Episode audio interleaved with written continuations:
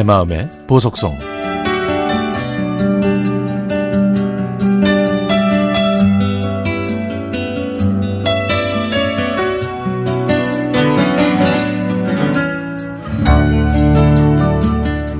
저를 부끄럽게 하고 한없는 사랑을 되새기게 만들어주는 분이 계십니다.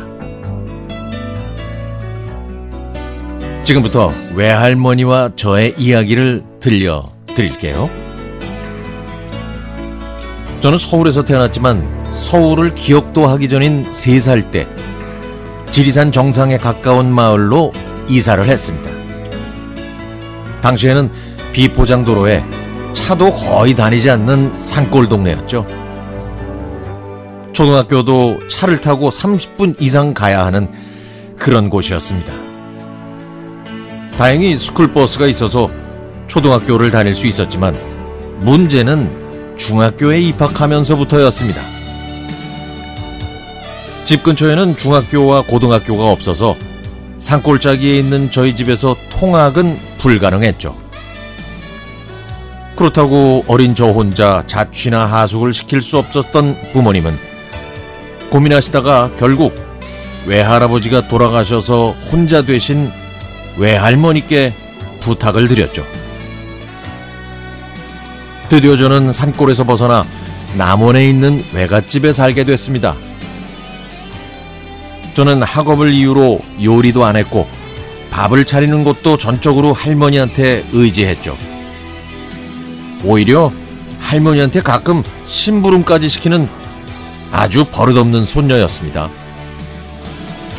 그럼에도 불구하고 할머니께서는 제가 중학교에 입학하고 나서는 한동안 하교 시간에 맞춰 30분이 넘는 거리를 걸어오셔서 운동장에 있는 의자에 앉아 저를 기다리셨죠.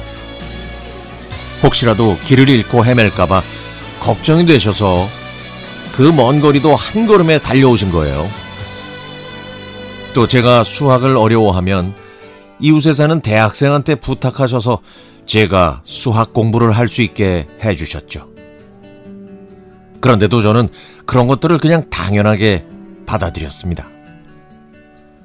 그렇게 6년 동안 외할머니께 대접받으면서 공부한 덕분에 전주에 있는 대학에 입학해 할머니와 떨어져 살게 됐습니다.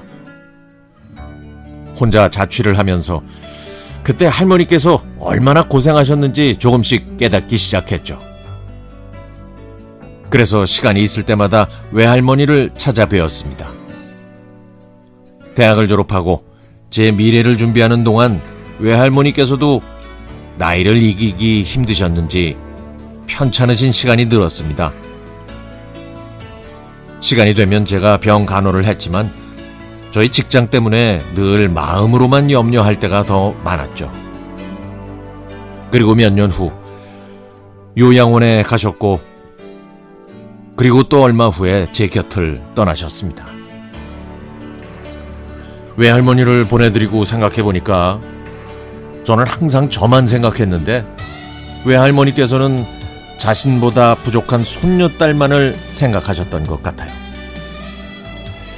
저는 할머니가 편찮으실 때도 제 일이 먼저였고 요양원에 계실 때도 제 일과 또 결혼, 출산을 이유로 자주 찾아뵙지 못했는데 외할머니께서는 그러지 않으셨습니다. 살아계셨을 때 더 많이 찾아뵙지 못했고 사랑을 표현하지 못한 게 후회돼서 그런지 아직도 가끔 꿈에서 뵙네요. 하지만 외할머니께서 보여주신 그 사랑 덕분에 지금 제 곁에 있는 소중한 것들을 잃지 않으려고 노력한답니다. 외할머니께서 제게 주신 사랑처럼 힘들어도 보듬어주고 감사할 수 있는 사람이 되고 후회하기 전에 더 사랑을 많이 표현할게요. 철없던 손녀에게 큰 사랑을 가르쳐 주시고 살아갈 힘을 주셨던 외할머니께 고맙다고 많이 그립다고 그곳에서는 평안하게 지내시라는 말씀 올립니다.